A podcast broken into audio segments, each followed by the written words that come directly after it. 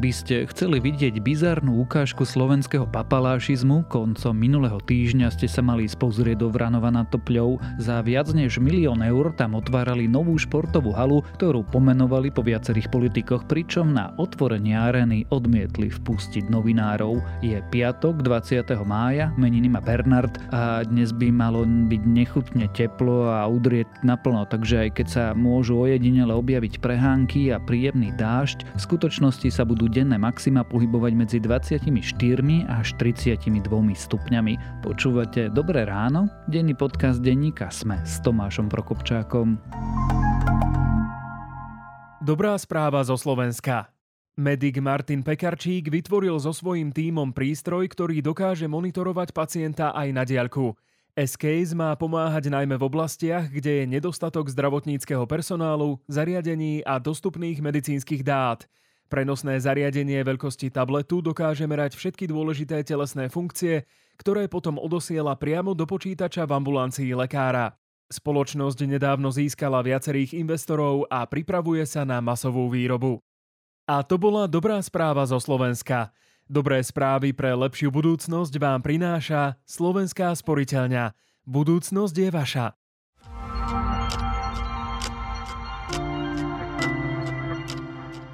A teraz už krátky prehľad správ.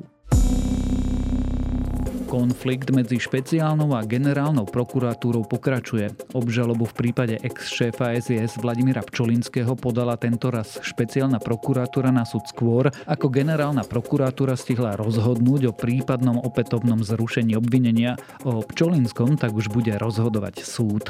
Generálna prokuratúra hovorí o postupe v rozpore s trestným poriadkom. Špeciálna, že takto za posledný rok postupovala aspoň 5 krát, no iné prípady generálnej prokuratúre vôbec vôbec neprekážali.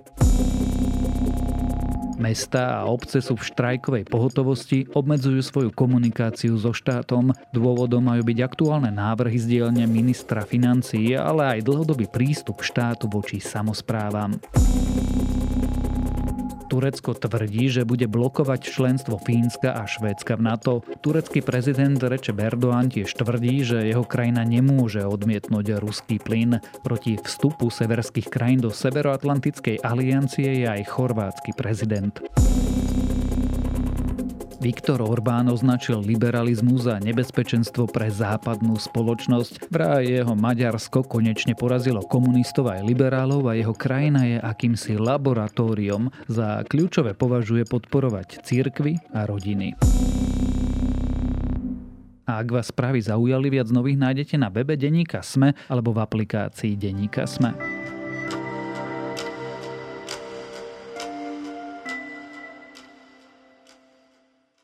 Vránov nad Topľou má novú školskú športovú halu. Arena PKO však nie je arenou parku kultúry a oddychu, ako by ste sa mohli domnievať. Je halou Petra Pellegriniho, Borisa Kolára a Stanislava Obického, nezaradeného poslanca z Vránova. Bizarný názov školskej telocvične je však len začiatkom. Na slávnostné otvorenie haly nepustili novinárov, jedni sa vyhovárajú na druhých a celé to vyzerá ako symptomatický príklad slovenského papalášizmu, čo nám pri prípad z východu hovorí o fungovaní Slovenska, sa budeme dnes pýtať redaktora nášho sesterského denníka Korzár Michala Franka.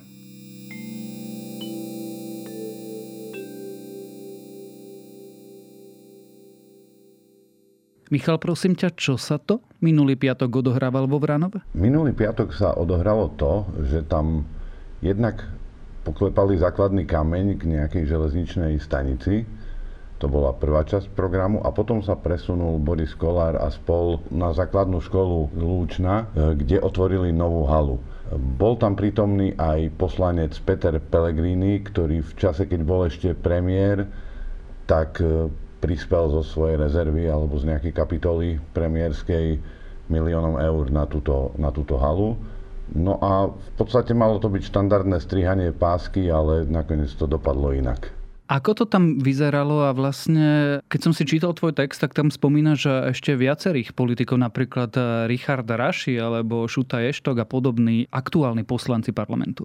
No boli tam poslanci zo, zo Sme rodina a z Hlasu A ono, ten paradox je ten, že ja vlastne neviem, ako to tam priamo vyzeralo, pretože ja som v piatok mal dovolenku, bol som v Prahe, len potom mi prišli také hlášky z Vranova, že nechceli pustiť novinárov na strihanie pásky novej haly, ktorú vraj pomenovali podľa Eh, podľa troch politikov, Pelegrini, Kolár, Obický. Tak som začal zisťovať, že čo sa tam vlastne stalo, overovať si veci.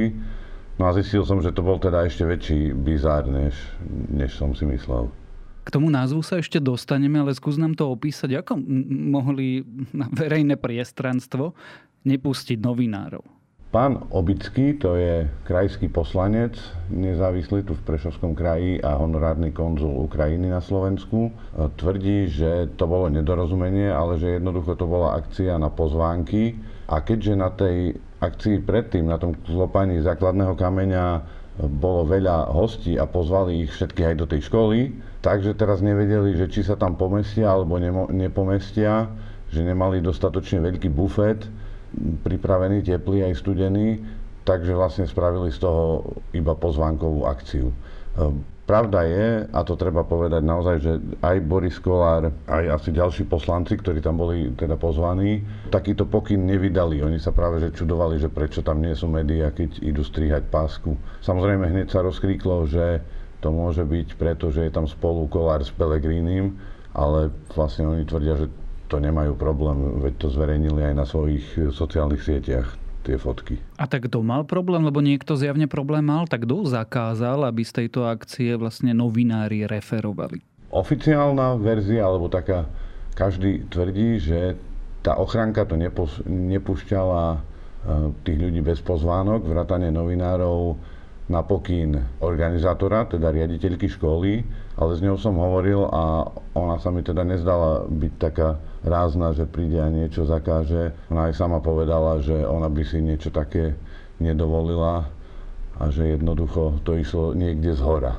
Čo znamená z hora, to si môžeme domyslieť z toho článku, ale je to naozaj tak, že každý sa na každého vyhovára. Ale nemyslím si, že by to bola tá riaditeľka, ktorá rázným spôsobom zakročila.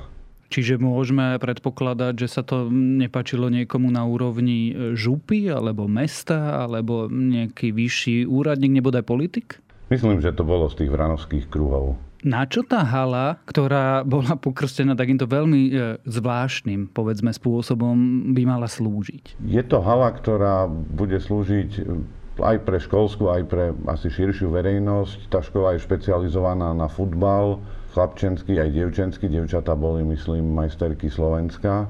Takže je to klasická športová hala, zrejme celkom pekný športový stánok. Táto zvláštnosť okolo tejto haly pokračuje aj jej eh, názvom. Ty si už naznačil, že Arena PK v skutočnosti neznamená Arena kultúry a oddychu. Čo ten názov vlastne znamená? No, Vranovčania mi povedali, že to znamená Pelegrini Kolár Obický. To sú tí traja politici, predseda parlamentu a Smerodina, predseda hlasu a krajský poslanec. A ja som si myslel najprv, že proste tak si robia akože srandu, že oni traja sa tam nejakým spôsobom angažovali, ale keď som to preveroval, tak som zistil, že je to naozaj pravda. Oni to fakt pomenovali PKO podľa, podľa nich troch. A to ti príde normálne, alebo to nám má prísť normálne, že e, si tuto nejakí politici postavili pomník? No mne to príde hlavne strašne bizarné. Odhľadnúť od toho, že vlastne tam išli verejné zdroje, to nie je, že oni si postavili nejakú halu. Keby si ju postavili sami ako súkromné osoby, tak nech si ju nazvú ako chcú, ale toto je proste taký miestny bizár. No. A to nikomu nepríde čudné? nazvať teda halu, ktorá má slúžiť na športovanie detí po politikoch? Mne to príde čudné, preto som sa aj tomu venoval. Hovorím, ja som si preveroval vlastne prípad, že čo sa tam stalo, že prečo tam nepustili novinárov a vlastne dospel som až, až k tomu. Ako títo politici reagujú práve na toto obvinenie, že oni si nepostavili halu z vlastných peňazí, aj keď Peter Pellegrini poslal milión z nejakej rezervy ešte z čias, keď bol premiérom, sú to stále peniaze daňových poplatníkov, teda moje alebo tvoje. Peter Pellegrini ten nereagoval vôbec a čo sa týka politikov zo Smerodina, od nich ako z ich kruhov som sa dozvedel, že vlastne to vzniklo niekde na Vranovskej úrovni, nikto asi nechce úplne povedať priamo, že kto to vymyslel a prečo to tak dal. Zasa je tam tá situácia, že každý to hádže na niekoho. Napríklad pán Obický povedal, že to vymyslela škola, riaditeľka školy teda poprela, že by ona vymyslela ten názov, ale potvrdila, že ten názov znamená skratku.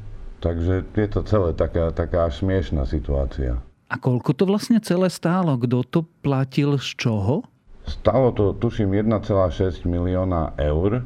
Ako vieme, z rezervy hm, predsedu vlády vtedajšieho Pelegriniho išiel 1 milión. Ďalšie peniaze, tuším, to bolo 200 tisíc eur, dala župa, Prešovský samozprávny kraj, v ktorom je teda aj pán Obický, ktorý sa tak angažoval v tejto veci.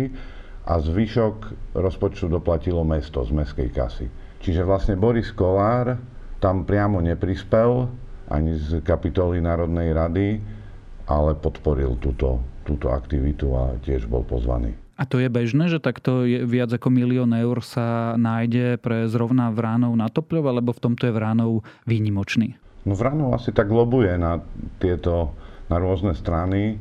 Nie je to prvý prí, prípad, čo vo Vránove sa takáto investícia udiala ale neviem, či to je bežné, ale bežné je to, že napríklad bývalý premiér Pellegrini alebo aj Fico a ďalší e, chodili po regiónoch a akoby rozdávali na takéto rôzne projekty verejné peniaze.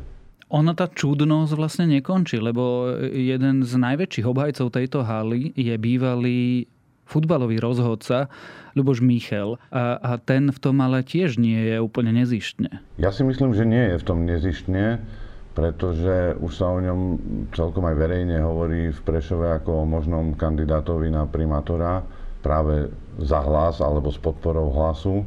Takže tiež si myslím, že skôr to bolo také politické promo. Čo nás dostáva k tomu ako keby celospoločenskému rozmeru. Okolo tejto vlastne celkom obyčajnej športovej haly sa nejak zvláštne točí priveľa vysoko postavených politikov. To sa prečo deje? Ťažko povedať. Bude to asi tým, že už sa blížia voľby, ktoré budú spojené aj do župy, aj do mestských zastupiteľstiev. Takže môže to s týmto súvisieť. Čo ma prirodzene privádza k ďalšej otázke, špeciálne z tvojej reportérskej skúsenosti. Tento prípad je podľa teba ojedinelý, alebo teraz tu sledujeme nejaký e, symptomatický úkaz alebo niečo, čo sa teda deje bežne? Nemyslím si práve, že je to úplne ojedinelé. Možno nie v takejto absurdnej forme, ale podobné pretrčania sa politikov rôzne a tieto veci to sledujeme bežne. A aj napríklad práve vo Vranovskej vo vranovskej politike. Tam sa toho udialo za posledné roky naozaj dosť. A nie je to zvláštne, keď zrovna Vránov bol vyhlásený za najtransparentnejšie mesto na Slovensku? E, rozprával som s pánom Piškom, bývalým vlastne redaktorom denníka SME a dnes riaditeľom Transparency. A on hovoril o tom, že vlastne pri, pri hodnotení, pri tých rebríčkoch sa používajú určité kritéria, a ak tie kritéria to mesto splní, tak jednoducho má dosť bodov. Ale že to neznamená, že tam nemôže byť, ja neviem, korupcia alebo niečo iné. Že je to akoby len jeden z ukazovateľov.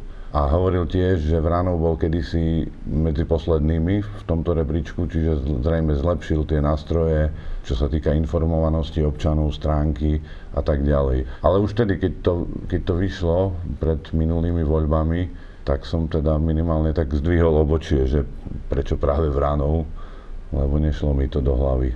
Môžeme to tak nejak strešne zhrnúť, že takýto typ papalášizmu je vlastne e, slovenským špecifikom a je úplne normálny? No, či je to úplne normálne, to neviem. A takýto typ teda určite normálny nie je. Viem si predstaviť e, aj nejakú teda takú priateľnejšiu formu, ale toto už je podľa mňa cez čiaru. A myslím, že takýchto prípadov bude mm, do tej jesene, kedy budú voľby pribúdať. Ako vlastne všetci tí aktéry tejto kauzy e, reagovali a mňa by teda celkom zaujímalo, či tá arena sa stále arénou Pelegrini Kolár obycky bude volať aj naďalej. To ja neviem, či niekto príde s, s, s nápadom ju premenovať. Ona vlastne oficiálne sa volá PKO, Vieme, že čo tie skratky znamenajú, ale nie je priamo teda meno že Pellegrini, Kolár, Obický. Ale no keby bolo na mne, tak by som asi zvolil nejaký vhodnejší vhodnejší názov a premenovali ju, lebo toto, toto nakoniec je kontraproduktívne aj voči ním, lebo myslím, že ľudia sa z nich budú teraz trošku smiať, no, že si takýto pomníček postavili. Myslí si, že po tomto všetkom si vo Vranove nad Toplou budú dávať na budúce väčší pozor, alebo budú teda, a nie len vo Vranove, dúfať, že ono sa to nejako prepečie a napokon sa na to zabudne? Myslím si, že nie. Myslím si, že to budú pokračovať tieto veci. A zvlášť vo Vranove, veď tam bola pred rokom napríklad veľká kauza, že nemali dva týždne teplú vodu a podobné veci.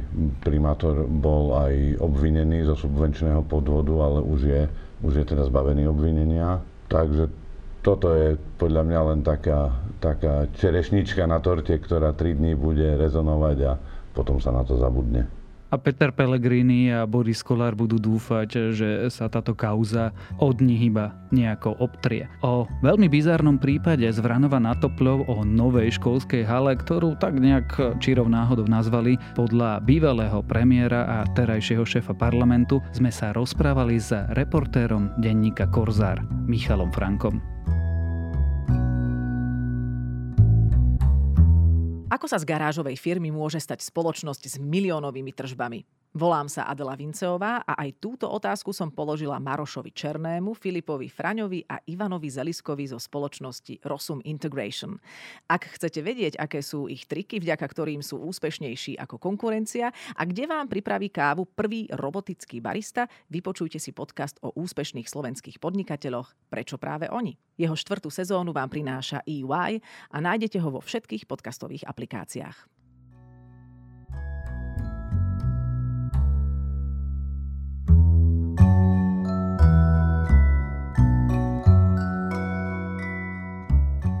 Solidarita nie je nekonečná a nie je ani automatická. Pokojne môže byť len funkciou času a ak je to pravda, no už potom sa musíme pýtať aj tie nepríjemné otázky, ako dlho budú Poľsko, ale aj také Slovensko schopné a ochotné hostiť utečencov a ako dlho potrvá naša solidarita s Ukrajinou. Presne tieto otázky a odpovede na ne opisuje Caitlin Dickerson v článku Nemôžete hostiť hostí navždy v magazíne The Atlantic. A tento text je môjim dnešným odporúčaním. A to je na dnes všetko. Dávajte na seba pozor. Počúvali ste Dobré ráno, denný podcast denníka Sme s Tomášom Prokopčákom. Dobré ráno okrem mňa každý týždeň moderujú aj Nikola Šulíková Bajánova, Zuzana Kovačič-Hanzelová a Jana Maťková. Na produkcii sa podielajú aj Kristýna Janščová, Adam Blaško a Viktor Hlavatovič. A pripomínam, že dnes vychádzajú aj nové epizódy podcastov Piatoček a TFM, zajtra Klik a v nedeľu Dejiny. thank you